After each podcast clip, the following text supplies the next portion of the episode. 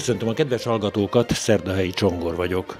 Zatykó László Ferences szerzetessel a múlt héten a Keresztény Közeleti Akadémiában elkezdtünk egy beszélgetést, amely 1987-es esztendőhöz vezet minket vissza. Zatykó László az Egyházügyi Hivatal Lendvai utcai irodájában a szerzetesi kérdésekkel megbízott elvtárs előtt ül, és egy fiatal növendék rendtárs sorsáról van szó, aki hazaárulással vádolnak, Kovács Pisti néven szerepel a műsorban, nem ez az igazi neve.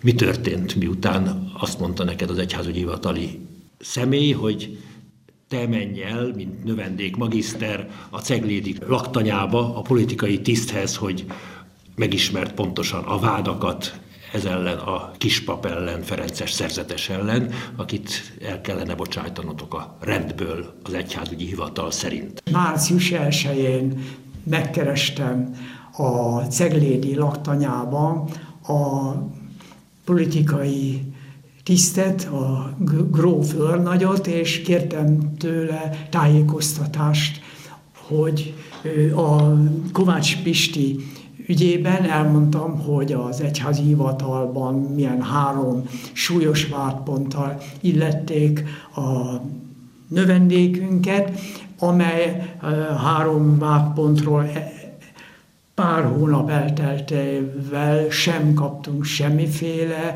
információt, és ezért napfényes égből villámcsapásként ért bennünket, és nem értjük, a helyzetet, és szeretnék tájékozódni, hogy a őrnagy elvtárs, őrnagy úr, én úrasztam, nem elvtársoztam, nekem nem elvtársam volt, az őrnagy úr hogyan is látja ezt a helyzetet, és egy három órás tárgyalás következett be, és ebből a három óra azzal ment el, hogy a gróf őrnagy elmondta, hogy ő benne csak a szeretet, csak a jóság, csak a jó indulat van, különösen is a szerzetesek iránt, hiszen ő gyerekkorában ilyen-olyan hatalmas minisztráns, főminisztráns, és nem tudom milyen gyerek volt, általában persze ezek szoktak a legveszélyesebbek lenni, és ő is elmondta, hogy fogalma sincs, hogy honnan is vannak ezek a, a vádpontok, ő ezt nem is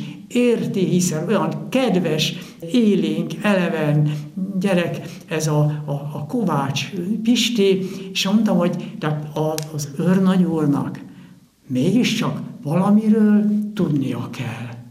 Például arról tudnia kell az őrnagy úrnak, hogy egyszer behívott egy beszélgetésre, ami Kovács Pistinket, és arra akarta rávenni a Kovács Pistit, hogy legyen olyan jó, és hogy neki állandóan számoljon be a kispap társai viselt dolgairól, és a beszélgetéseikről, akár szóban, aztán esetleg később egyszerűsített eljárásként írásban, és a Kovács Pisti pedig kategórikusan erre nemet mondott. Ezt egyébként az egyházi hivatalban is említettem, kérdezve, hogy nem az őrnagy úrnak a kudarca van-e a történet mögött, hogy nem sikerült a Kovács Pistit beépíteni, és ő, ő nagyon határozottan nemet mondott erre a parancsnok, az őrnagynak a kérésére, mire az őrnagy azt mondta a Kovács Pistinak ebben a beszélgetésben, hogy ez parancs. Erre azt mondja a Kovács Pisti, hogy akkor sem. Parancs megtagadás.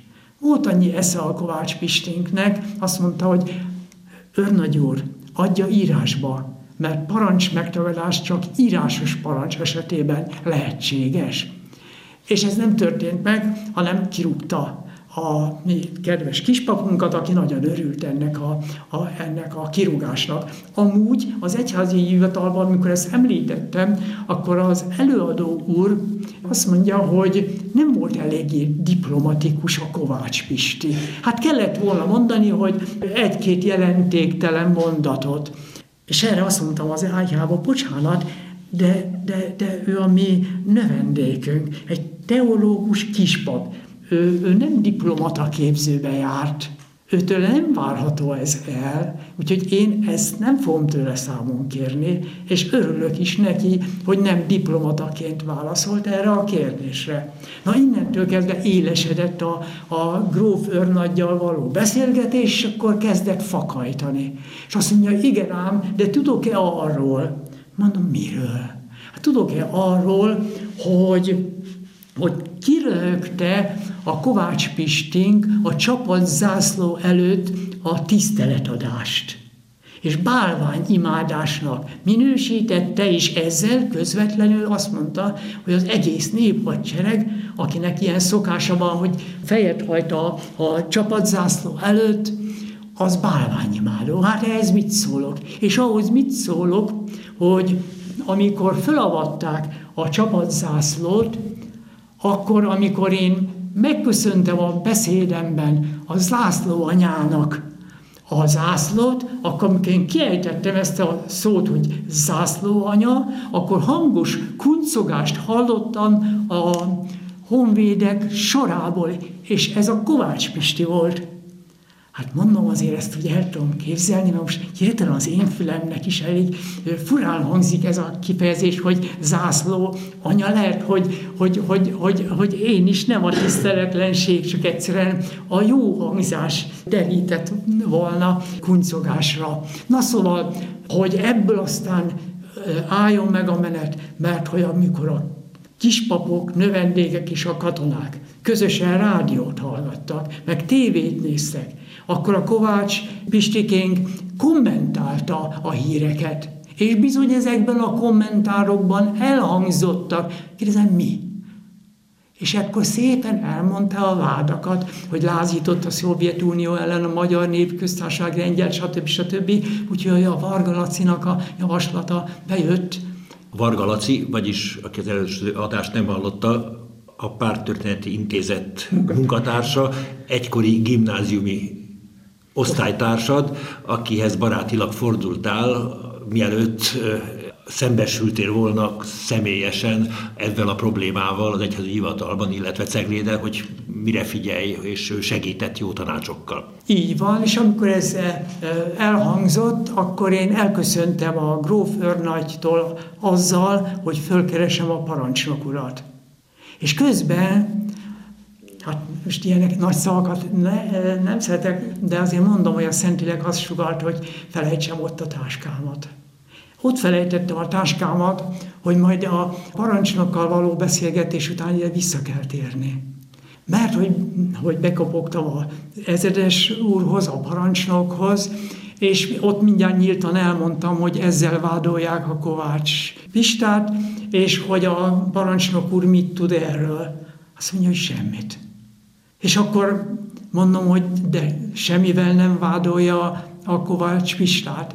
És akkor semmi kis huncutságokat mondott el. Mondom, egészen biztosan tudja állítani, hogy erről a vádakról semmit nem tud, és hogy maga nincs benne ebbe a vádba. És erről azt mondta csöndesen, hogy Uram, nyugdíj előtt állok, vigyázok a szavaimra. És mondom, köszönöm szépen, én ezt elfogadom, és azt mondja, igazolom magamat, most olyat teszek, amit nekem katonának, parancsnoknak nem szabad megtennem. Itt van a parancsnoki naplóm.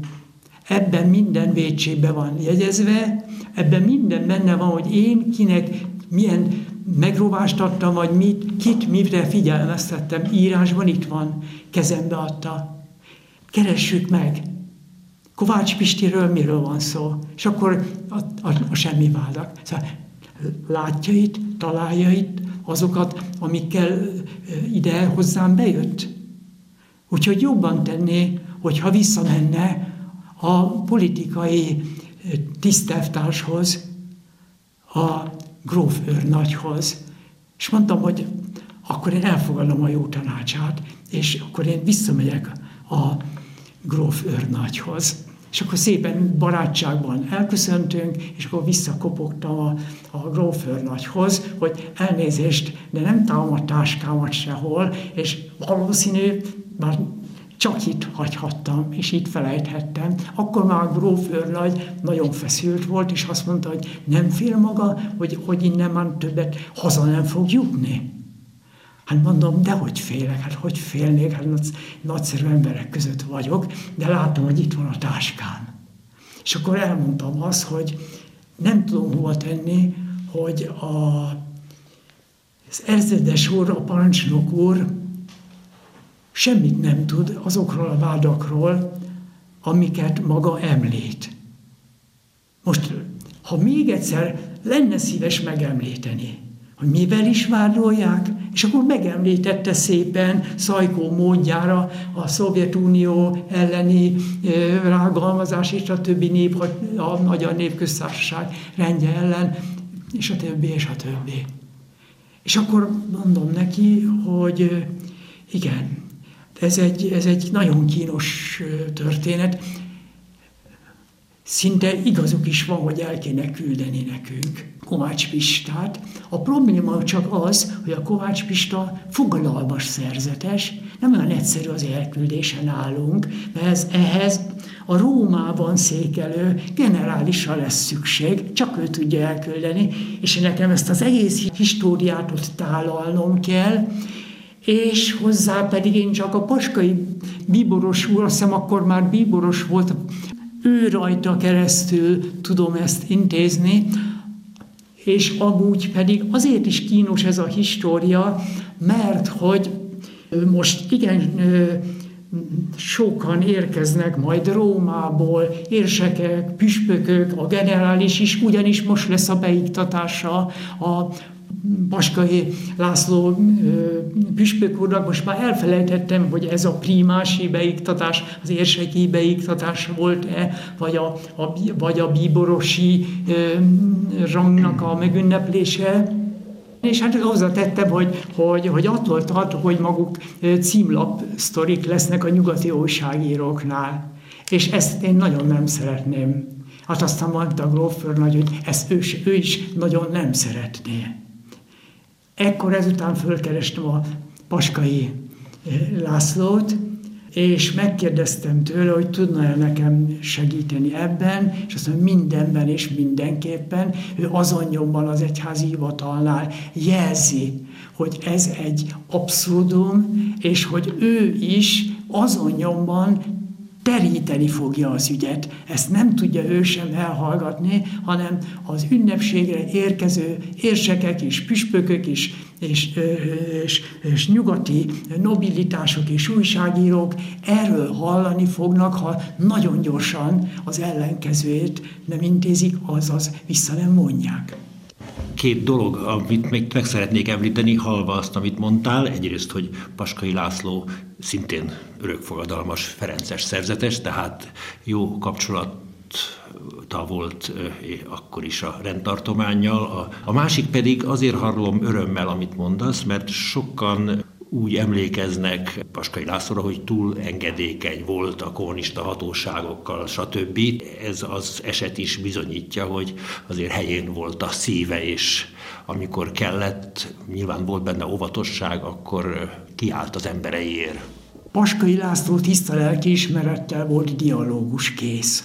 Ezt tudom megjegyezni, mert hogy nagyon sokat segített ebben a, az ügyben.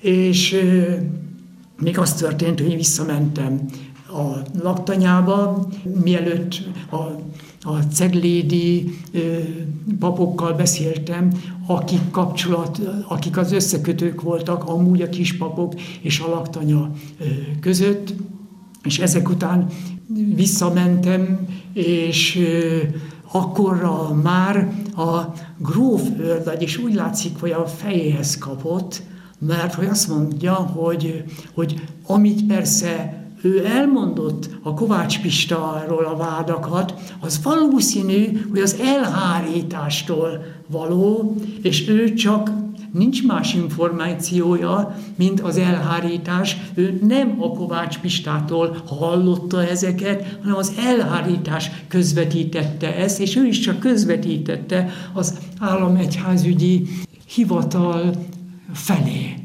Úgyhogy én az elhárítással vegyem föl a kapcsolatot. Mondtam, hogy sajnos én az elhárítással nem tudom fölvenni a kapcsolatot, mert azért elhárítás az elhárítás, hogy ne tudjam, hogy kivel kelljen fölvenni a kapcsolatot. Úgyhogy én most visszamegyek az egyházi hivatalba, nyilvánvaló akkor a, a, a láncolatot már ismerem.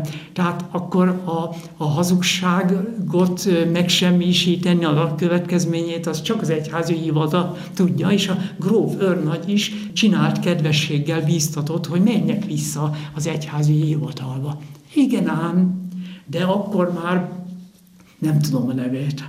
Az egyházi hivatal elnök helyettese, az, az ővele kellett volna tárgyalnom. Bugár elvtárs. Bugár, így van, Bugár elvtárssal. Igen ám, de Bugár elvtárs úgy látszik, ott már volt olyan telefon, hogy látták, hogy ki hívja, vagy ki nem, vagy a titkárnő veszi föl, és, és hogy kikeresi, nem volt ideje, soha nem tudott fogadni. Hetek teltek el, és ez nem volt jó nekem. Mit csináljak?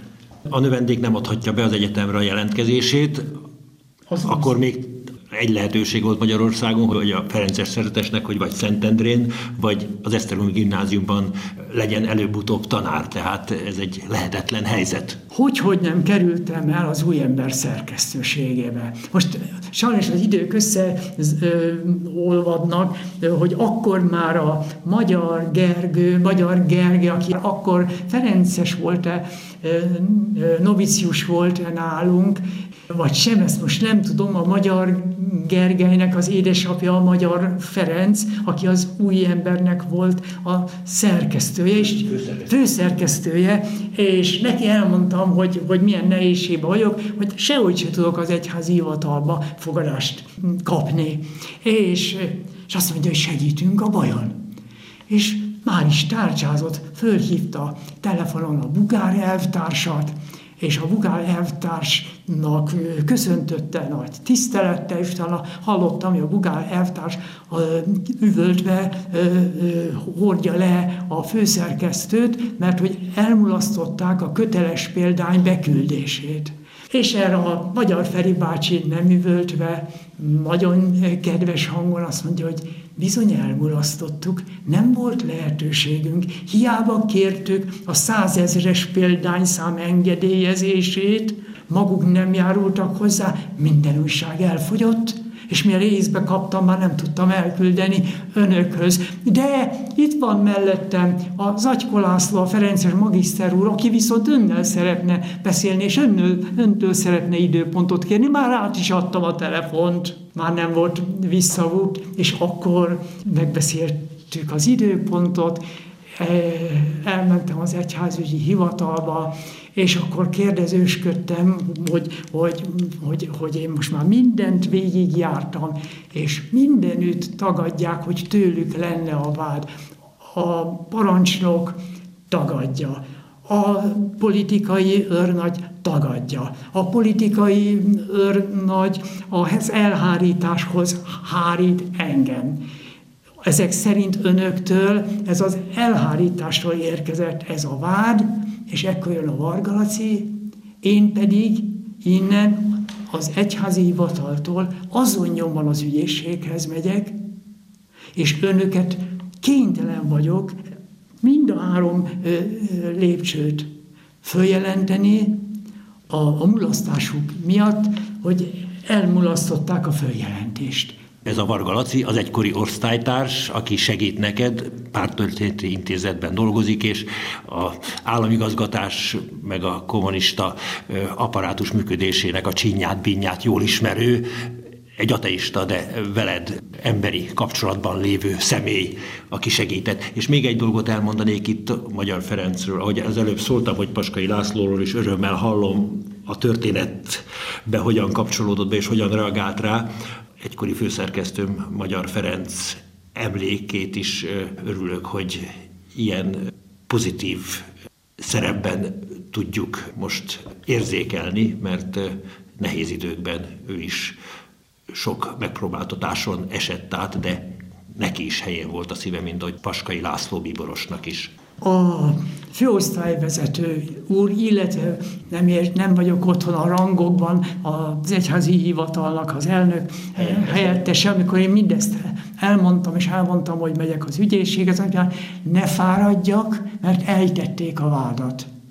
És hogy nem követelik ettől fogva nem követelik azt, hogy az Ferences rendtartomány elküldje a Kovács Pistát, hogy tekintsük ezt az egész ügyet tárgytalannak. És mondom, hogy erről kapunk-e valamilyen írásos feljegyzés, azt mondja, hogy legyen elég most az, amit mondtam, legyen szíves ezt még egyszer megismételni, mert én, én, én most én, én szerintem rosszul hallottam, amit hallottam. És akkor szépen megismételte, hogy ejtették a vádat, nem követelik a Kovács Pista elküldését, és továbbítani fogják, most már lekéstek, de tanuljon szépen a következő év felvételére, majd akkor továbbítják a felvételi lapját. Hát ez így történt. Skora skazivajuća, no nie skora gyél, mondja az orosz, hogy, hogy a történet gyorsan elmondható, de, de, de nagyon lassan történt. Ez egy fél éves história volt nagyjából. Nagyon szépen köszönöm. Happy end végződött végül is ez a megpróbáltatás még visszatérünk erre majd. A műsoridőnkben ennyi fér Zagykó László atyával beszélgettünk. Az egyház és az állam viszonyának egy olyan epizódját ismertük meg, egy koronatanútól, amelynek nagyon sok tanulsága van. Nagyon szépen köszönöm, hogy ezt elmondtad. Köszönöm a hallgatók figyelmét. Keceli Zsuzsa zenei szerkesztő nevében is búcsúzik a szerkesztő, Szerdahelyi Csongor.